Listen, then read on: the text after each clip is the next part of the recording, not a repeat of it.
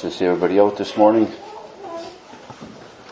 Shane mentioned a beautiful day, the change of weather, and I'm, I have to confess that I've been trying hard not to complain about the rain. I've had it for about six weeks. I was looking at my diary, but as our old Uncle Phil said one time that there's one thing worse than too much rain. He had these little tidbits of wisdom all the time. And He said, drought is worse than too much rain. So God gives us that which we have need of and, and that which is, is best for us under the circumstances. For our text this morning, I'll read from the third chapter of 1 Corinthians, starting with the ninth verse and reading to the end, the 23rd verse. That's 1 Corinthians 3, 10 to 23. Reading these words in Jesus' name. 9 to 23, sorry. For we are laborers together with God. Ye are God's husbandry. Ye are God's building. According to the grace of God which is given unto me, a wise master builder, I have laid the foundation, and another buildeth thereon. But let every man take heed, heed how he buildeth thereon. For other foundation can no man lay that, than that is laid, which is Jesus Christ. Now if any man build upon his foundation gold, silver, precious stones, wood, hay, stubble, every man's work shall be made manifest. For the day shall declare it, because it shall be revealed by fire, and the fire shall try every man's work of what sort it is. If any man's work abide, which he hath built upon, he shall receive a reward. If any man's work shall be burned, he shall suffer loss, but he himself shall be saved. So as yet, uh, yet so as by fire. Know ye not that ye are the temple of God, and that the Spirit of God dwelleth in you? If any man defile the temple of God, him shall God destroy, for the temple of God is holy, which temple ye are. Let no man deceive himself. If any among you seemeth to be wise in this world, let him become a fool that he may be wise. For the wisdom of this world is foolishness with God, for it is written, He taketh the wise in their own craftiness. And again, the Lord knoweth the thoughts of the wise that they are in, that they are vain. Therefore let no man glory in men. For all things are yours, whether Paul or Apollos or Cephas or the world or life or death or things present or things to come, all are yours, and ye are Christ, and Christ is God's. Amen. Greetings of grace, mercy, and peace from God our Father and from our Lord and Savior Jesus Christ, be multiplied to each one gathered here this morning, now and forever. Amen. I'm no, I'm no uh, Bible scholar, but it would seem that the, these Corinthians were new in faith. And believers, and yet Paul says that for ye are yet carnal. For, for where is there is among you envying and strife. This is just, just before the text I read. Envying and strife and divisions. Are ye not carnal and walk as men? So there were some that were saying that they follow Paul and some that are following, following Apollos. And he goes through that in the very end there. And we know that, as I've said it before, that, that we would, that we'd follow Christ. That any, any religion or understanding that does not have Jesus Christ as their, and I guess I'll put it poetically, the centerpiece of their table, that they're considered a cult. And, and we don't want to, we don't want to follow after men. We don't want to, we don't want to be labeled as, as a cult. We don't want to, to follow after, after man's wisdom.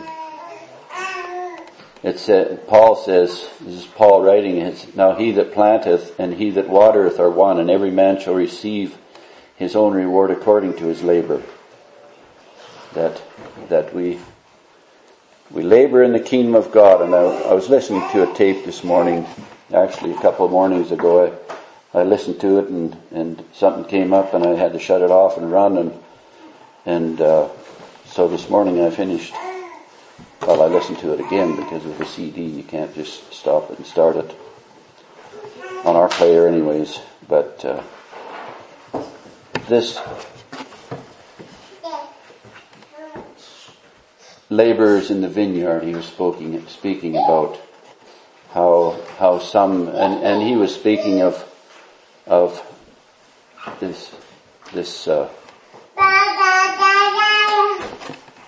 Andrew Michelson, this old preacher of our faith, and he's been gone for about 30 years, but he was, he was at a, I guess a congregation, I believe in Michigan, and saying how he, in his younger years had, had preached there once a month or something and, and knew, knew the old timers of that day, maybe were in their 80s, and how, how the laborers have, have continued through the years, and the congregation is, is now being served by younger men, and, and they're preaching the same message, and we don't, we don't follow after, after the man.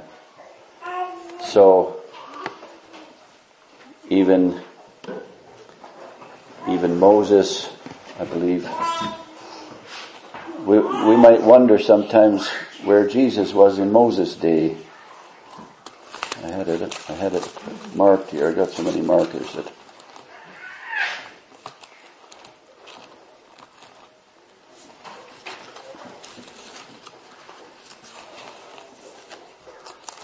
anyways, he says, he says to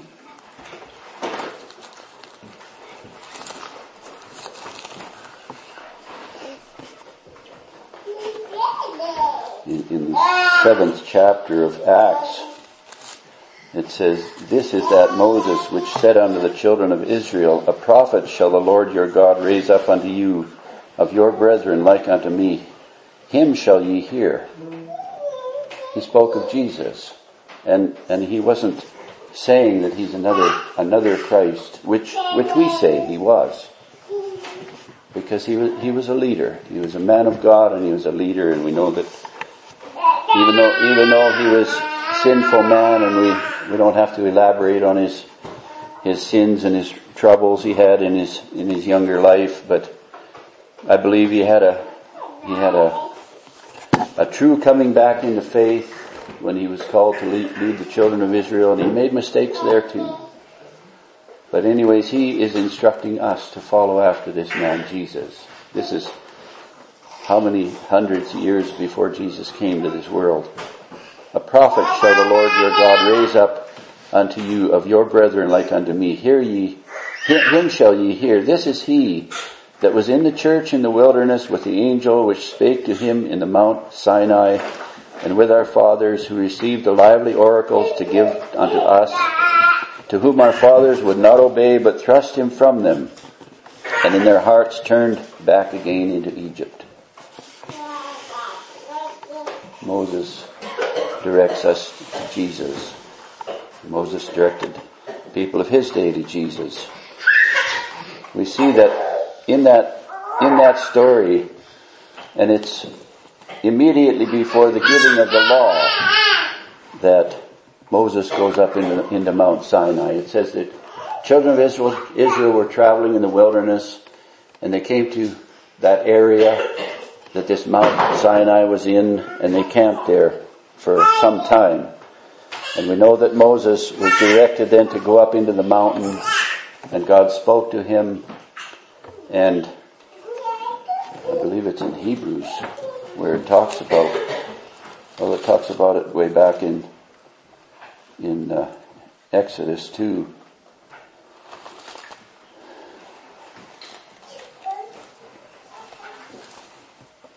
It says, it says about us coming to Christ.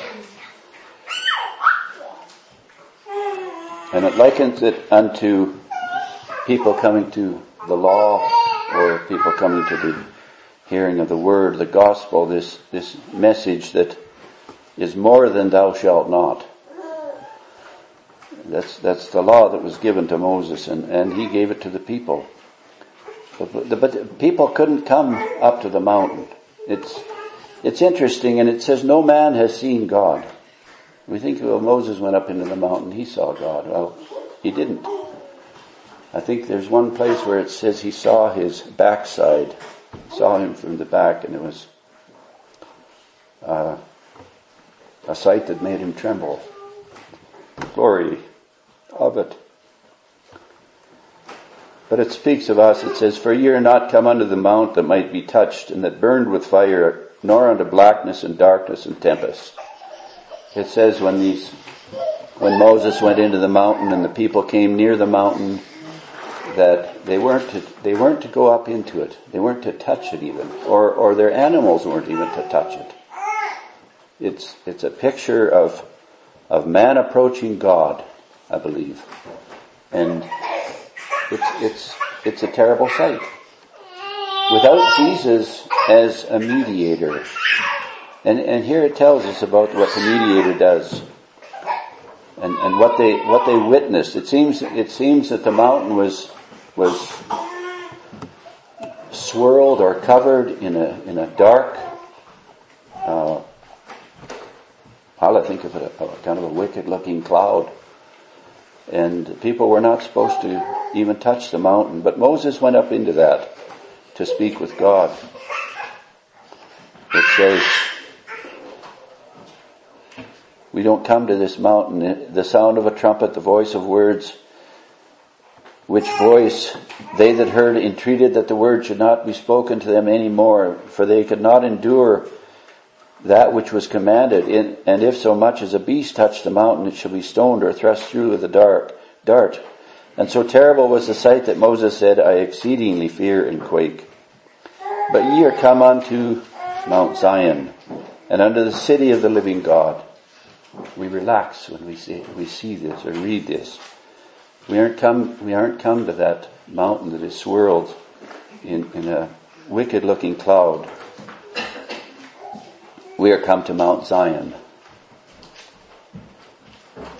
Unto the city of the living God, the heavenly Jerusalem, and to an innumerable, company, innumerable company, company of angels, to the general assembly and the church of the firstborn which are written in heaven, and to God the judge of all, and the spirits of just men made perfect, and to Jesus, the mediator of the new covenant, and to the blood of sprinkling that speaketh better things than that of Abel. See that ye refuse not him that speaketh, for if they escape not who refused him that spoke on, spake on earth, how much more shall we, shall not we escape if we turn away from him that speaketh from heaven, whose voice then shook the earth, but now he hath promised saying, yet once more I shake not the earth only, but heaven, but also heaven. And this word, yet once more, signifieth the removing of those things that are shaken, as of things that are made, that those things which cannot be shaken may remain. Wherefore, we receiving a kingdom which cannot be moved, let us have grace, whereby we may serve God accept, acceptably with reverence and godly fear. For our God is a consuming fire.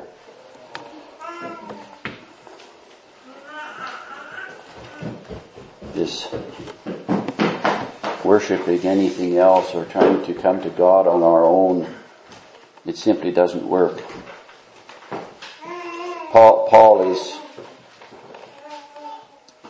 reproving or speaking to these people that he, he has fed them with milk. And that's why I come to that conclusion that they are new in faith. And he says, you're still going back to your ways that you had in unbelief, your your uh, your carnal and living with envying and strife and div- divisions, and and he says, and walk and you walk as men. So he says then, according to the grace of God which is given unto me as a wise master builder, I have laid the foundation, and another buildeth thereon. But let every man take heed how he buildeth thereon.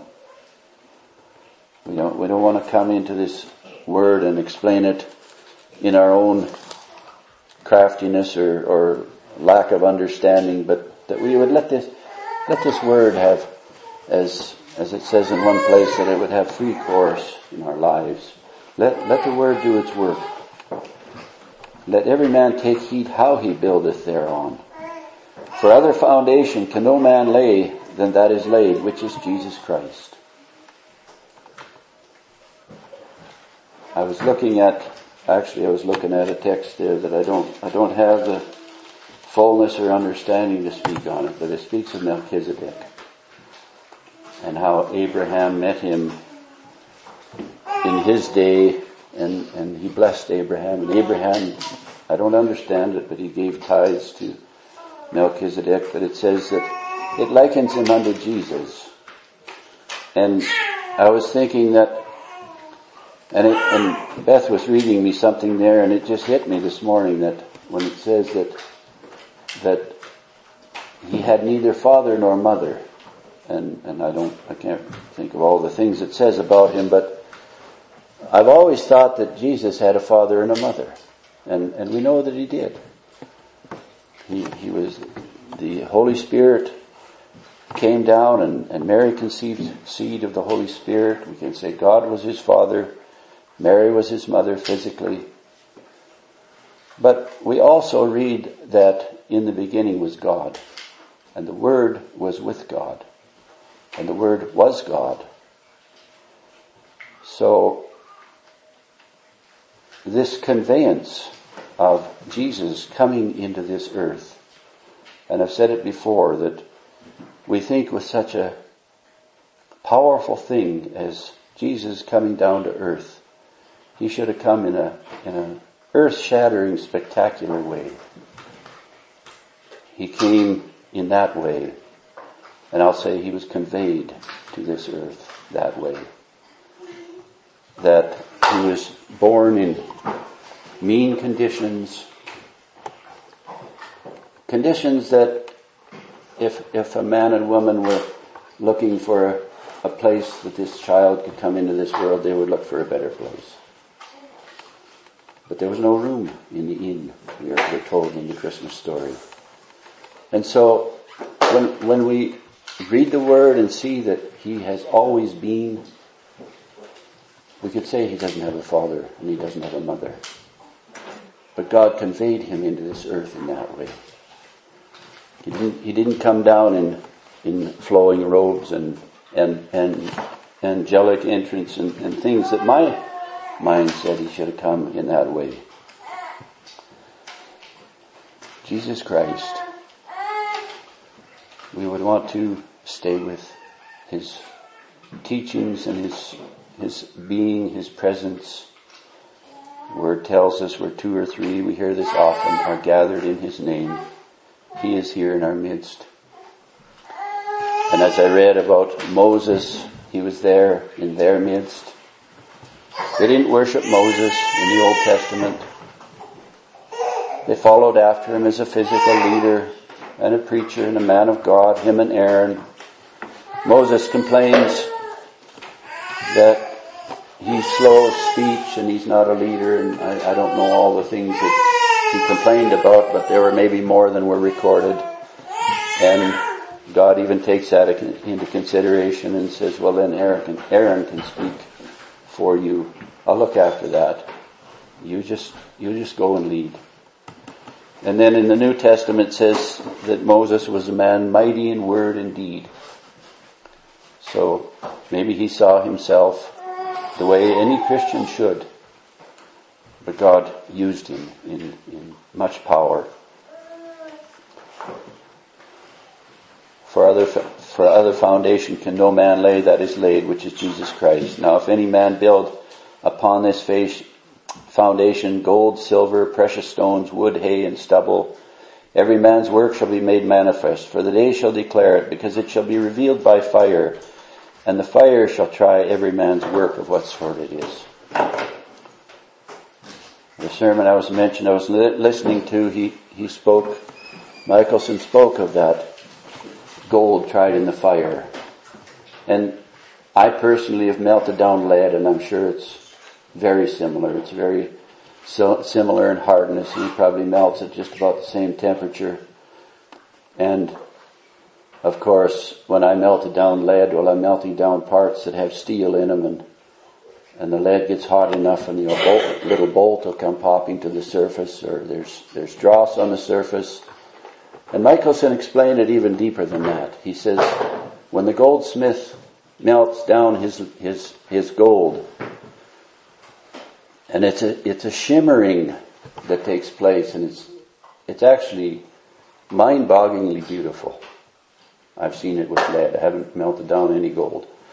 But it's, it is so beautiful when the impurities come to the top. And he, he, he explained how the, how the goldsmith then he swipes those impurities off the top. And, and it has a mirror image. And that Jesus wants to see a mirror image in us. And, and there's places where, where it likens us to these things, gold, silver, and precious stones, especially the precious stones. But, but in heaven, it likens mankind unto these precious metals, precious stones, and it names them all off, and that is the living church. And I'll just say that with, with these first three, the gold and the silver and the precious stones, when the fire, I, I just read that in Hebrews. Our God is a consuming fire. And He, He brings us to purity in the work of our Savior. When, when the gold, silver, and the precious stones are put to the fire, they come pure. The dross comes to the top. The dross is the sin. It, it, it, it comes to light. It comes to, you can't hide it. It comes to light. And, it, and, and this stuff is taken away. And the pure metal, or the, or the, the precious stones, they're, they're created, we, we know that diamonds are, are simply coal. They begin as coal. If man has figured that out. Coal, coal is created when, when organic matter rots. And for one reason or another, an earthquake or whatever happens, and it's put under intense, extreme pressure. There, there's coal just about every place on earth. It covers the face of the earth. And if you look at a, if you look at a mineral and, and map of Alberta, it's, it's almost black with coal. This coal hasn't turned to diamonds. But because of certain things that take place, some does. And it becomes pure and precious. Uh, we, we, call it a precious stone, a diamond. And, and we think of opals and rubies and, and all the other stones, and I don't, some of these young boys know more about it than I do, quite a bit, because they have that interest. But they're put under intense heat. There's some kind of element that has been ended up in the same place and put under intense heat and intense pressure and it comes out a precious stone. And we take, we take diamonds and they, they just look like a, they just look like a, a uh, little clear rock in your hand. But they polish them and shape them and, and cut them so that all the facets reflect light from one another. It's, it's quite a science. I wouldn't know how to do it, but it becomes a precious stone. And it's one of the hardest stones on earth. I think that in recent years man has even made a harder um, manufactured stone than diamond. But here we talk about gold, silver, and precious stones. They, they're, they're made from heat and pressure. And they, they come out pure. And the wood, hay, and stubble, we know, we know what happens when, when the fire is put to them. They, they just turn into nothingness. We all sit by a campfire and you might have wood piled up the height of this altar and then a bunch of people sitting around in three, four hours there's nothing left. You could, you could put it in a cup, what's left. It's just ash, nothing. Sometimes we build on these things. If our, if our hearts are in the right place, we can make mistakes and we can build on these things. And it says we won't lose our reward.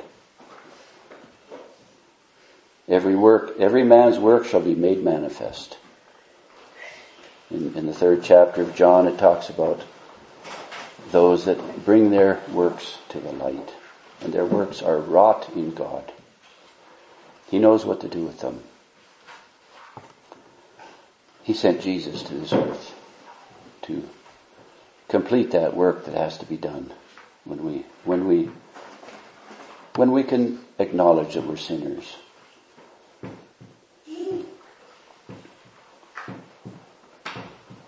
For the day shall declare it, because it shall be revealed by fire, and the fire shall try every man's work of what sort it is. If any man's work abide, which he hath built thereupon, he shall receive a reward. If any man's work shall be burned, he shall suffer loss. We might think that all our work is perfect. It's not. There are things we, we can do and say and promote that are, are not based on this scripture. We, we would want that that this, this fire of this word would try us continually. That, that we would be closer and closer walking to our Savior, closer to His side. Know ye not that ye are the temple of God? I, I think this is a key verse in this text. He's telling these, these Corinthians, do you not know that you are the temple of God? We teach our little children that Jesus lives in their heart. Jesus lives in my heart. Where does he live? He lives in my heart. Little children know that. And they believe that. As life goes on, sometimes we, we forget that. And we, we kind of put it to the side and, and get involved in other things. It says, Know ye not that ye are the temple of God and that the Spirit of God dwelleth in you. Jesus says when he leaves this world, I will send a comforter. They didn't understand what he was saying. The two men on the way to Emmaus are, are the perfect example. We thought that he should redeem Israel. We thought these things. And he tells Jesus himself. Jesus asks him, why are you walking along and so sad? Said, well, don't you know, don't you know the events that have taken place the last few days? What things? Jesus says. He, he, he knew what they were talking about. Excuse me. Spirit of God dwelleth in you. When Jesus broke bread in their presence, they were traveling along, it was late at night, time to turn in they invited him to spend the night with them. It says he made like he was going to go further. I think, I think he wants to know that we need him. We have to know that we need him. And when he knows that, and we know that, he'll spend the night with us. Michelson, this morning in the sermon I listened to, he was talking about the the woman of Samaria and how, how the Samaritans and the Jews would go a long ways to avoid each other. But Jesus, it says he went through Samaria. He didn't worry about earthly boundaries and earthly troubles and, and problems between people. And then it says that, that he stayed an extra two days. This woman came to believe in him and immediately she becomes a, a, a missionary, Michelson says. And it's true. She, she went and told others that she has found the Christ. He told me of all the things that I've been into. He knows all about my life, and I've never met the man before, she could have said.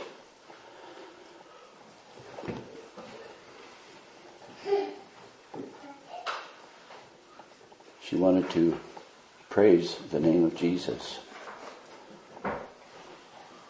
The Spirit of God entered into her. Do you not know that the Spirit of God dwelleth in you?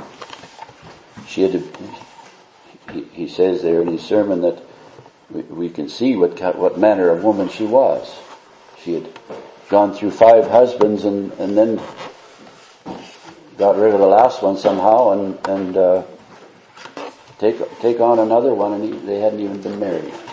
So you can see what manner of woman she was. Her sins were forgiven. She, she believed in Jesus. And it tells us that we are the temple of God and the Spirit of God dwells within us. And then it says that it's possible to defile that temple. If any man defile the temple of God, him shall God destroy, for the temple of God is holy, which temple ye are. We know that the, the unforgivable sin is when people have come to know the power of God and the goodness of God and the forgiveness of God through this Holy Spirit, by and through the Lord Jesus Christ, who, who dwells within this temple. And then they deny it. And then they turn against that. They've, de- they have, they have defiled the temple of God. God will not stand for that. It says all sins, we read, Jesus' teachings, can be forgiven man. But the blasphemy of the Holy Spirit will not be forgiven.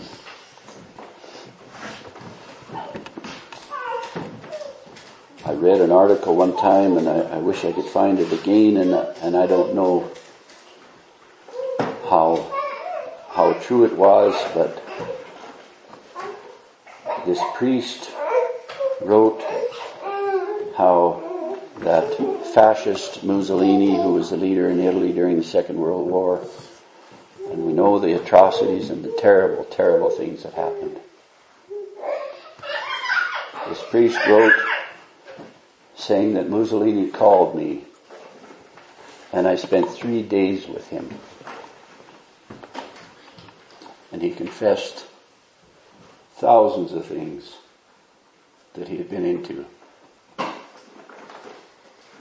I hope it's true. And I hope to see him on the other side. We'll leave it in God's hands, but if it is true, and this man confessed his faults and realized the type of life he had led, that God forgives. God is forgiving. And we don't leave it there, but we bring in Jesus Christ. Because Jesus Christ is the mediator between God and man.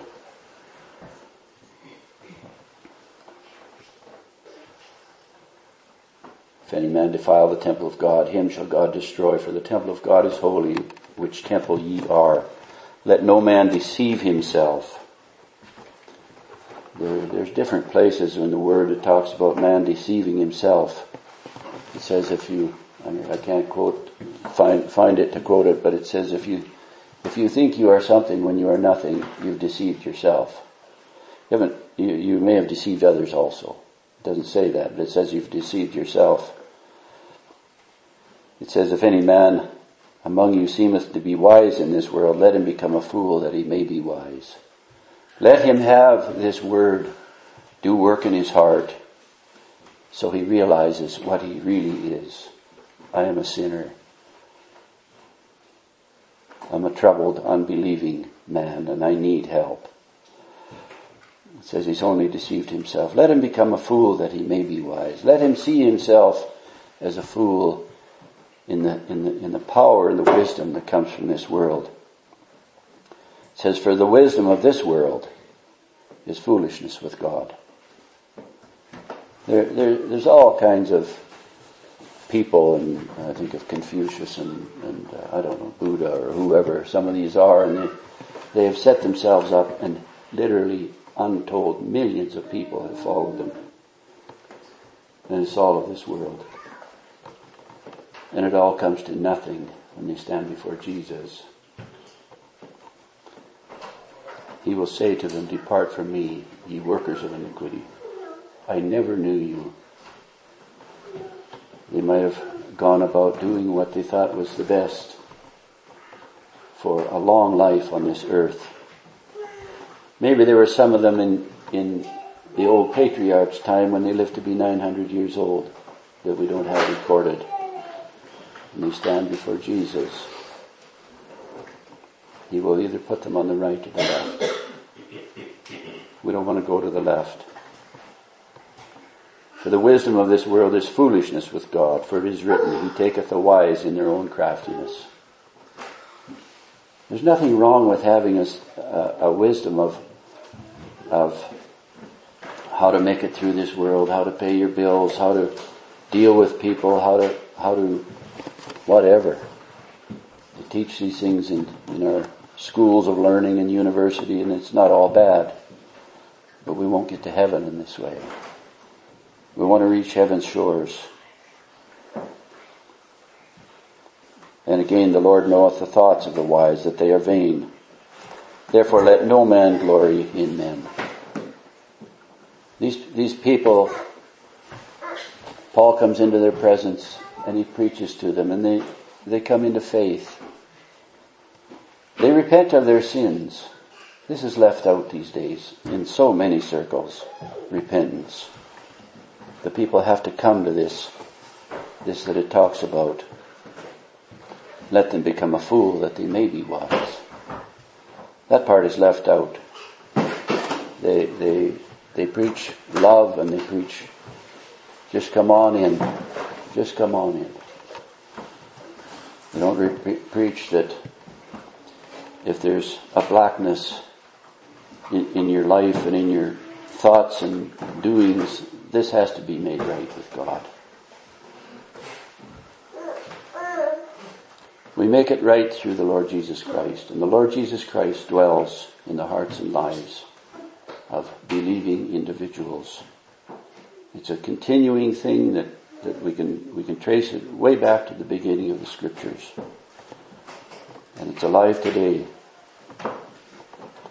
Let no man glory in men, for all things are yours. I'm not sure if I know how to explain that all things are ours, but, but I believe that all that is good we can cling to. And, and whether it, here it says, whether Paul or Apollos or the world or life or death or things present, we, we can learn from these things. There's a place in the Bible, I think Beth quoted it here, we, we talk and discuss these things. And even, even, even the natural world shows us the glory of God. And, excuse me, all, all experiences, life, little child is born into this world. We can see the glory of God. Death, we can see the glory of God. Things present, things to come. All these things speak volumes when our hearts are in that place that, that this word would direct us to and guide us into.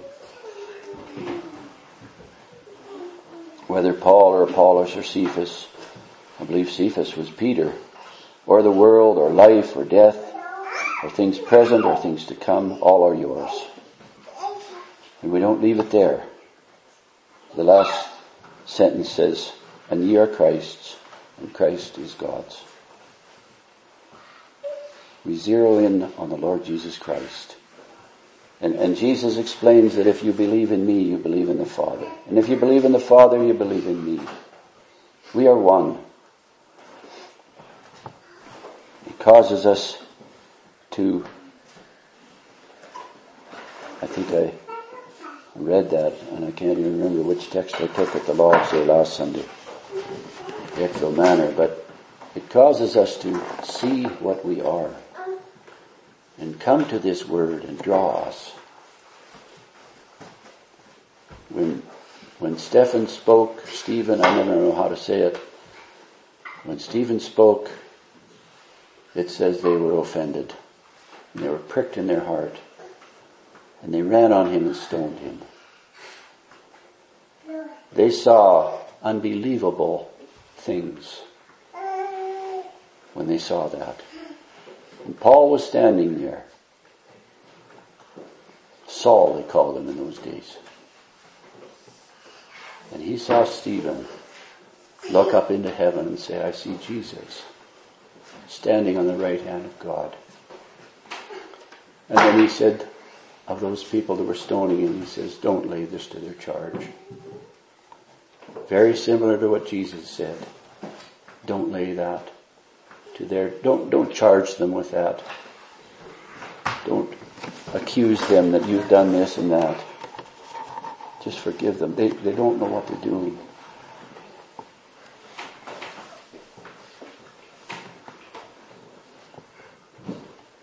Jesus meets Paul on his way to Damascus. Saul, Saul, why persecutest thou me? Why are you persecuting me? Who art thou, Lord? Paul says. He was not a believer at the time yet. He knew who he was talking to. He was talking to the living God who came down to this world to save him and you and I and all of us. He wasn't dealing with the Sanhedrin at the point at that point, and he wasn't dealing with with anyone but the living God. And he became nothing. He, he, he became, like it says here,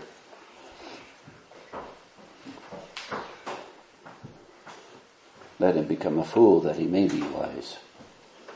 We see then after his conversion, he goes out into the world and with that same energy and zeal. And he had, he had a love for people before. He had a love for people after. But he came to that shocking realization. I am persecuting my God, my Savior, the living Spirit, and all these things. Says after his conversion, immediately he went out and preached Jesus Christ. It says, ye are Christ and Christ is God's. The covenant God made with Abraham. I will be your God and you shall be my people. Offensive to our natural way of thinking. No, no, I want to be independent. I don't want to belong to any organization or anybody. That's not the point. Jesus, God says, I will be your God and you shall be my people. I will take you through life's trials. I will lead you to heaven's shores. In Jesus' name, Amen. Shall we close with the benediction? May the Lord bless us and keep us. May the Lord make his face shine upon us and be gracious unto us. May the Lord lift up his countenance unto us and give us everlasting peace. In the name of the Father and of the Son and of the Holy Ghost. Amen.